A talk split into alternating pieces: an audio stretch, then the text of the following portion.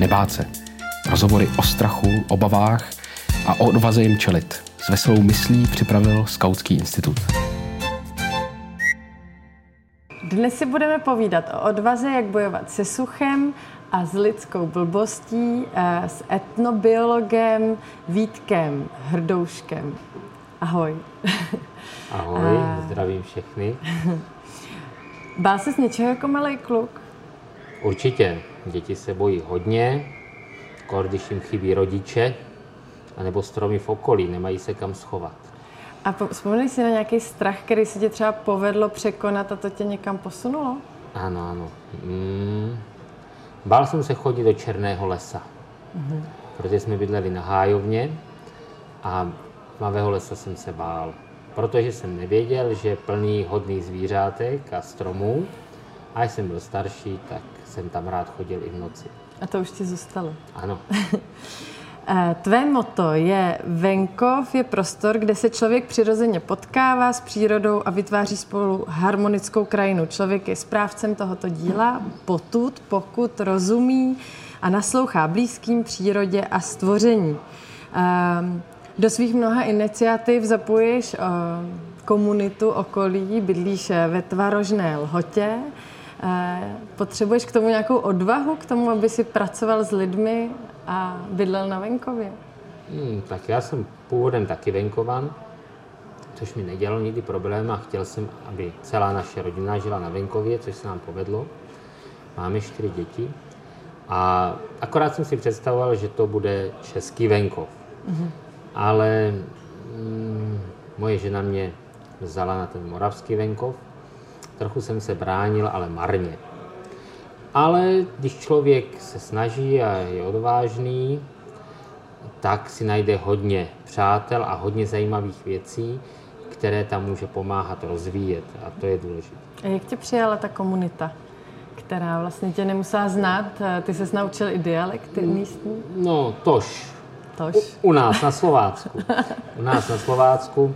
Eh, já už jsem čtvrt století a je pravda, že místní jsou rezervovaní, protože mm, ta dědina, na které třeba žijí, tak je to slovácká vesnice a opravdu tam člověk musí žít delší dobu, aby přesvědčil ty místní lidi, že to s nima myslí dobře, že e, je zkrátka jeden z nich. Takže myslím, že jsem jeden z nich, kde spolu zažíváme hodně krásných chvíl a tak. Ty jsi takový český nebo moravský muž, který sázel stromy. To je příběh Žána Johna, uh, francouzského spisovatele, o jednom muži, který sázel v Provence uh, stromy leta, leta, leta a zachránil tak kus kraje, který ožil, byl opuštěný, lidi tam nežili, voda tam nebyla, tak já vím, že ty rád sázíš oskeruše a vůbec stromy, jsi iniciátor um, milionů stromů, tak eh, řekl bys mi něco o tom, proč se nemáme bát sázet stromy, protože spoustu lidí stromy rádo nemá, protože no. z nich padá listí, stíní. Tak tam můžu odpovídat eh, asi díl, protože to je taková stěžení otázka. Eh, ten šikovný pán na tom francouzském venkově v centrálním masivu měl úplně jiné podmínky. Mhm. Byla to opuštěná krajina, která potřebovala zachránit a byl takový krásný guerilla gardening, což taky samozřejmě dalo odvahu, čas a trpělivost, ale v dnešní době jsou podmínky úplně jiné. Každý pozemek někomu patří, každý má nějaké představy a hlavně většina ovšem lidí je netečných, čili nechce se nějak zapojovat a navíc obecně stromy nejsou pro ně nějaké téma. Až snad poslední dobou, kdy lidi vidí, že jednak na jednu stranu stromy usychají, na druhou stranu eh, je, se něco celkově děje a Současná by... pandemie taky možná ano, přispěla. Ano, to je taková nějaká ta řada morových ran, jak se říká v Bibli. A co jsou to za rány a jestli si je zasloužíme nebo nezasloužíme. A začínají lidi přemýšlet. A do tohle uvažování je dobré vstoupit a říct, ano, můžeme se chovat slušně ke svému okolí, nejenom lidskému, ale i přírodnímu, a potom vlastně z toho můžeme mít i nějakou zpětnou vazbu. Mhm. Může se nám něco v dobrém vrátit. No a u těch stromů je to taky tak. Dneska musíme opravdu spíš přesvědčovat, než sami sadit,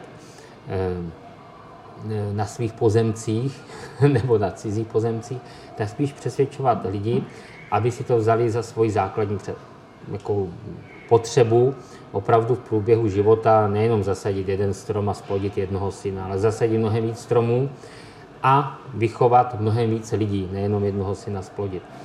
Protože je to, dá se říct do jisté míry, dneska už existencionálně důležité. E, protože bez stromů není krajina, mm-hmm. evropská krajina, a bez stromů vlastně ta krajina se stává pouští, mm-hmm. nebo aspoň pustinou, nebo aspoň stepí. A v žádné takové krajině neumíme žít. A kulturní step je problém, že to máme všechny ty velké pole. Snažíme se teda, nejsem na to sám, ale mnoho lidí, eh, vždycky je to týmová práce, eh, ale musím, musí to být opravdu, jak bych to řekl, ve spolupráci, aby se strom zasadil, aby se o něj pečovalo a aby se potom sklízely produkty. Takže já jsem si oblíbil ovocné stromy, protože mm-hmm. jsme vlastně uprostřed Evropy, eh, kde náš, náš stát měl určitě posledních 200-250 let výraznou tradici v pěstování ovocných stromů. A mohou naš, eh, ovocné stromy zachránit eh, nás před suchem? Ty jsi takový optimista. Eh, často mluvíš o tom, že je vytře- potřeba vytvářet ostrovy pozitivní deviace, takže hledat asi lidi, který sázet budou. Ano. Tak vždycky je to o tom, člověk může udělat aspoň něco, může udělat víc a může udělat ještě víc. A tak je to i s výsadbou stromů. Člověk si může na svém balkóně vysadit něco malého, protože půlka lidí žije ve městech v naší republice a nemají vždycky svůj pozemek, může sadit na svém balkóně. Nebo si může zjistit, že jeho rodina vlastní pozemky a přesvědčit rodinu, aby se sadilo na těch pozemcích. A nejlepší přesvědčovací argument jsou vždycky třeba ovocné dřeviny, protože eh, ty mají samozřejmě nejen užitek ve dřevě, ale i v těch plodech. A máme v tom výraznou tradici a to je důležité si uvědomit. No a proč třeba strom oskoruš, na který se ptala? Hmm, tak oskoruš je právě něco, co lidi potřebují. Oni lidi potřebují něco nového. Vždycky. Mnoho lidí oskoruši vůbec nezná. Přesně tak. Ale protože etnografii věnuji léta, tak vím, že lidi stále potřebují něco nového. Mm-hmm. Dokonce ve starých kulturách zničili staré a budovali vždycky nějak nové. A, a nemusela to být nás, jenom revoluce. A historicky u nás eh, Oscaruše byla nějak jak, jakou měla funkci? Eh, Oscaruše? Samozřejmě. Já jsme o to napsali tlustou knížku s, mnohem, s mnoha strany, stranami a obrázky, ale tak když ve zkratce, ve no. Oskoruš je náš původní ovocný strom. Mm-hmm. Třeba jako třešeň ptačí.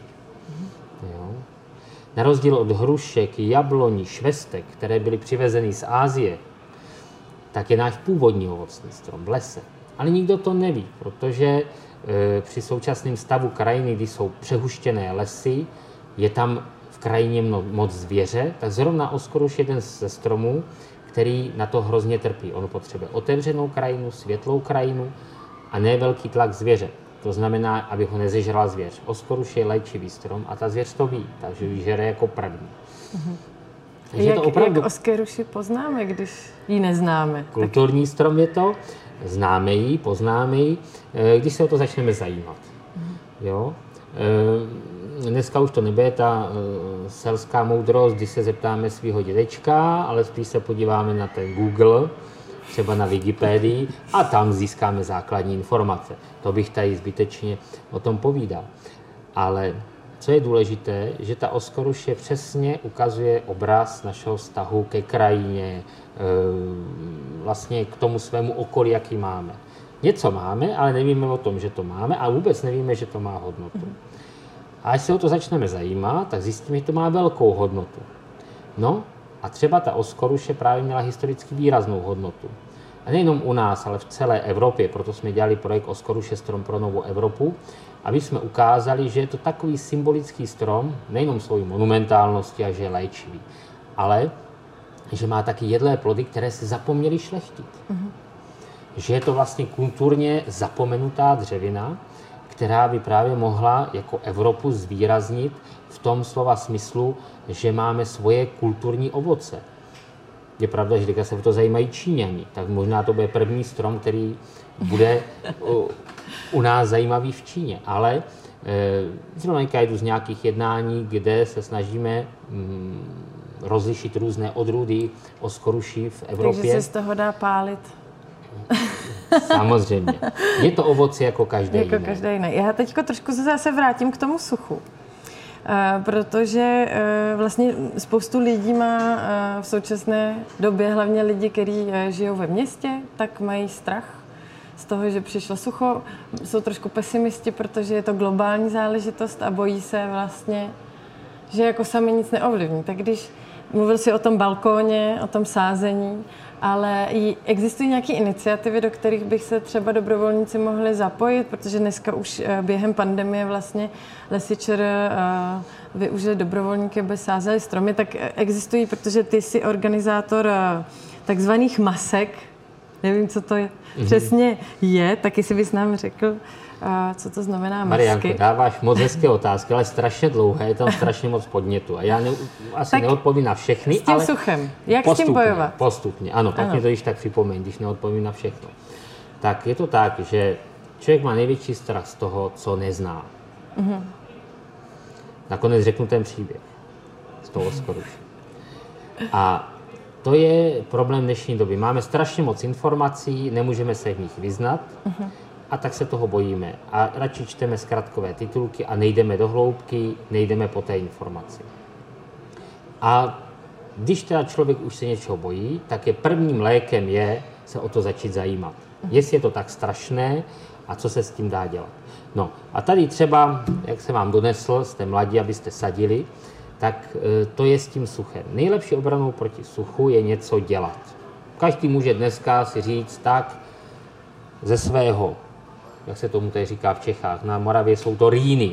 Mm-hmm. Ze své ze střechy ze s tím svodem svedu vodu do nějakého barelu a s tím budu zalévat svůj první strom, který vysadím. Se sousedem a budeme kamarádi třeba. Jo? Ale dá se dělat mnohem víc věcí. Jo? Dají se právě oživit pozemky svých přátel, kamarádů, své obce a Výsadba stromu je nejefektivnější boj proti suchu, i když je samozřejmě běh na dlouhou trať. Ale když budeme mít mozaikovou krajinu, tak se nám mění mikroklima, tak se nám mění i ty vodní poměry a ty stromy tu vodu v tom území zadržou. Ne sami jenom v sobě, v tom těle stromu, ale v té půdě. Tam je důležité, aby pře největší rezervoár vody u nás nejsou vodní přehrady, ale půda. A nejlepší půda je ta, která je v lese, v dobrém, zdravém lese, která je plná stromů. A to může být i v krajině. Takže tohle je recept boje proti suchu, je zkrátka pečovat o zeleň, o trvalou zeleň, ta nám vytváří mikroklima a zadržuje nám vodu. Mm-hmm. Ale technicky to můžeme udělat tak, jak jsem řekl, s tou rýnou, aby jsme tu vodu udrželi. Takže to je jenom takový jednoduchý návod. Ale lidi by si měli opravdu dát pozor na to, kde mají pozemky, kdo jim na ní hospodaří a jestli na těch hospodařících pozemkách to nemůže být lepší, jestli mm-hmm. tam nemůžou být třeba stromy. Víte, že zemědělci mají velké bloky orné půdy, teď se někde dělí. A takzvané agrolesnictví může být způsob, jak vytvářet znova mozaikovou krajinu. Akorát bohužel pro něj nemáme třeba legislativu. Jaký je největší, jako, na co nejvíc narážíte za problém, eh, když se právě chce re, eh, revitalizovat nějaký území okolo nějaký obce. Kde, kde jsou ty největší problémy? Jo. Je to domluva mezi obyvateli obce, nebo hmm. že každý pozemek patří někomu jinému? Co je ten největší problém? Dá se odpovídat strašně na dlouho. Tady se taky snažíme třeba i v této brožuře o tom povídat. Nejdůležitější je, aby ta obec chtěla. To znamená, zdravé, schopné zastupitelstvo, osvícené trošku, které má dobrý územní plán a hlavně, aby ty, ta obec měla pozemkové úpravy. Mm-hmm. Dneska většina obcí bohužel nemá pozemkové úpravy po 30 letech demokracie, čili se hospodaří na nějakých pozemcích, který nikdo neví, kdo je jejich vlastníkem pořádně a je toho zneužíváno. Potom je pak velká eroze, nikdo vlastně to nehlídá. No a pozemkové úpravy to napraví. Ale to ještě běh na delší trať než sazení stromu, ale je potřeba s tím taky něco A když dneska třeba někdo má chalupu nebo žije na venkově, tak jaký je ten první krok pro tu změnu v okolí? Občanské iniciativy jsou strašně důležité. Může zajít na obec, může se zajímat, může organizovat nějaké občanské združení nebo sám se může stát nějakým tahounem a něco dělat, vysadit alej, která tady byla třešňová, nebo remíze, který už dávno zaniknul, nebo obejít tu obec a pozbírat podpisy pro pozemkové úpravy, uh-huh. aby té zeleně bylo víc. Každý jak se cítí. Máš... Ale každý může cokoliv. Máš nějaký pozitivní eh, příklad? Třeba z vaší obce? Samozřejmě, samozřejmě. Já jsem se vždycky snažil pracovat s obcemi, je to moje práce v, už 20 let. A cílem je, aby ta obec jako celek fungovala, protože zaujímá velkou část krajiny, od lesa na kopcích až po nějaký vodní toky dole v obci. Všecko může ovlivnit. Územní plán je hlavní rozvojový dokument. Takže tam třeba příklad, no, můžu se chlubit naší obcí, Tvarožna Lhota, ale nebudu to dělat. Jsou obce v okolí, které jsou velice šikovné, třeba Hýsly na Kijovsku, eh, nebo obec Modrá na Uhersko-Hradišsku, Eh, nebo obec Sudoměřice na Hodonímsku, kde se ty starostové a zastupitelstvo nebojí a investují jak do komunity, tak do té krajiny. A je to opravdu hodně důležité to mít vyvážené. Nedělat v obcích jenom opravy chodníků mm-hmm. a být za dobro pár voličům, mm-hmm. ale samozřejmě opravit do jisté míry taky chodníky, ale investovat to hodně do krajiny. A to bychom měli dělat v průběhu dalších 10-15 let. A třeba právě ty naše masky, které si zmiňovala v té otázce, to je komunitní nástroj na ten rozvoj. To jsou lidi, kteří chtěli dělat ten komunitní rozvoj, pomáhat obcím, aby celostně rozvíjela tu obec, aby to byla opravdu oáza pro život. Mm-hmm. Nejenom člověka, ale i těch organismů, který žijeme, se rostlin, živočichů. A když je to dobrý ekosystém, tak to samozřejmě je i plus pro toho člověka. Ale to už je moc odborné, tak se omlouvám. A jak eh, máš nějaký uh, trik na to, jak prac, bojovat proti lidské blbosti, protože vlastně naše krize není úplně krize krajiny, ale krize společnosti. Tak, ano, eh, správně se ptáš. Všecko záleží na rozhodnutí lidí, nejenom těch, co jsou zrovna u vesla, ale i těch, co jsou v té společnosti. Protest, nebo jak bych řekl, změna názoru se dá měnit průběžně, výchovou, trvá to dlouho, ale nebo se taky dá měnit nárazem, změnou. A dnešní pandémie třeba, nebo to sucho jsou krásnou výzvou, aby jsme změnili naše postoje. A my třeba v těch maskách máme řadu projektů, kde se snažíme i ve školách učit k nějaké změně. Snažíme se i obce učit k nějaké změně, třeba to desatero pro klimatickou obec, aby každý nějakým způsobem se do toho mohl zapojit. Ale tvoje otázka byla ještě někam jinam. Jak, bo, jak bojuješ proti lidské blbosti? Tu blbost. No. no. A ta blbost je v tom, že řada lidí, aby měla alibi, tak dost často řekne, no ono to nejde, já nemůžu. A horší nemůžu, eh, než nechci. Oni ty lidi si málo kdy určují sami priority. Nechává se řada lidí jenom výst když se někde řekne, tak to tak udělají. Čili musíme překonávat naši neznalost, z které vzniká vlastně ten strach, a někdy hloupost některých lidí, kteří prosazují věc, která nemá širší pozitivní účinek území. Třeba tím, že právě budeme dělat takové trvalé projekty, jako jsou třeba výsadby stromů a ty ukážu až po čase, že mají pozitivní účinek ale ta hloupost lidí je v tom, že třeba zapomněli určitý selský rozum a nemusím, nemůžeme se na ně zlobit. Takže musíme opravdu aktivovat od těch mladých dobrovolníků až po třeba ty staré strýčky a tetičky, aby nám řekli, jak to funguje. A to masky třeba dělají. Takže ty nemáš pocit, že se suchem jsme už tu bitvu prohráli a že už se no, nedá no. s tou klimatickou krizí nic dělat? Tak klimatická změna je stálá věc. Měníme se od doby ledové, kdy jsme měli teďka výraznou dobu meziledovou, která byla vlhká perioda, někde v ranním středověku teďka prochází výrazná suchá perioda. Ale de facto, podle, dá se říct, archeologů se blížíme k době ledové, takže můžeme být rádi, že je teďka trošku teplo a sucho. Co bude hůř. Jo? Ale to je v tom dlouhém časovém rámci, nikdo z mhm. nás se toho nedožije. Ale ten výkyv může trvat 10, 12 let a pak přijde vlhčí období.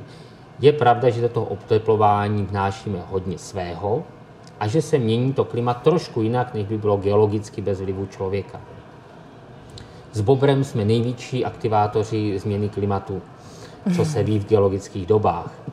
Jo, protože bobři stavili velký hráz a vytvářeli obrovské rezervoáry vody na kontinentech.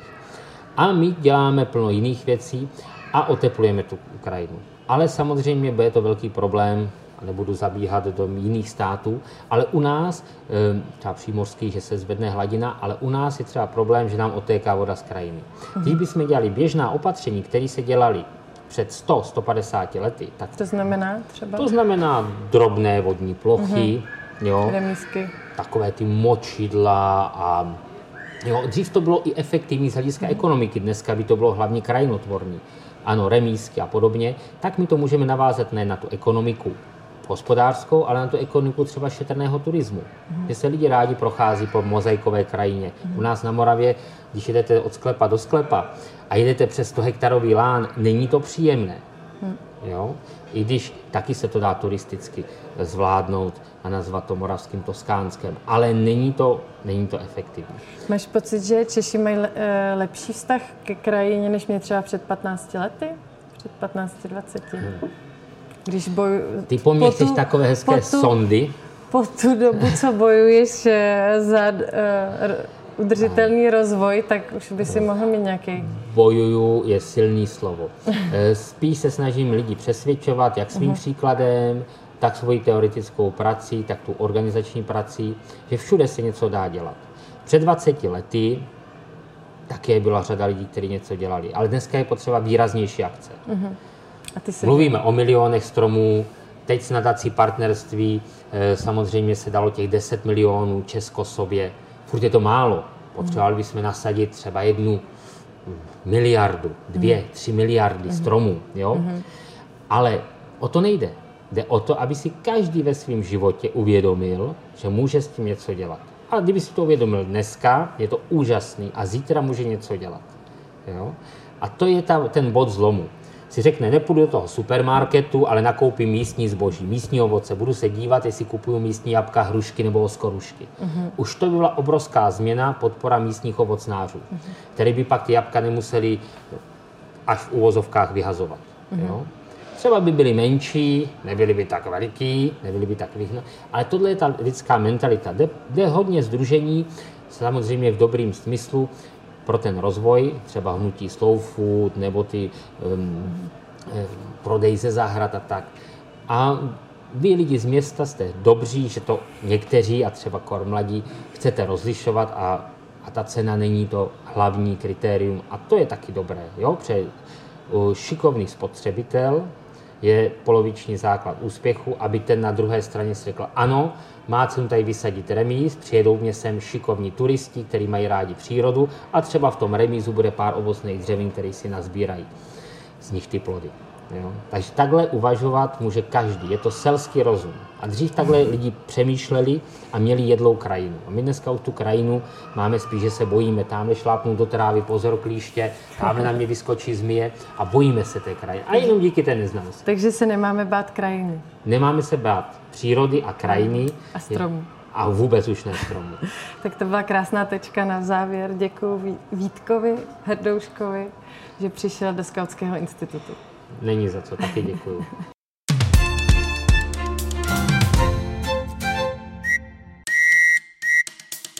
Posláním Skautského institutu je stavět most mezi tradicí a zkušeností skautského hnutí na jedné straně a životním stylem a potřebami současné společnosti na straně druhé.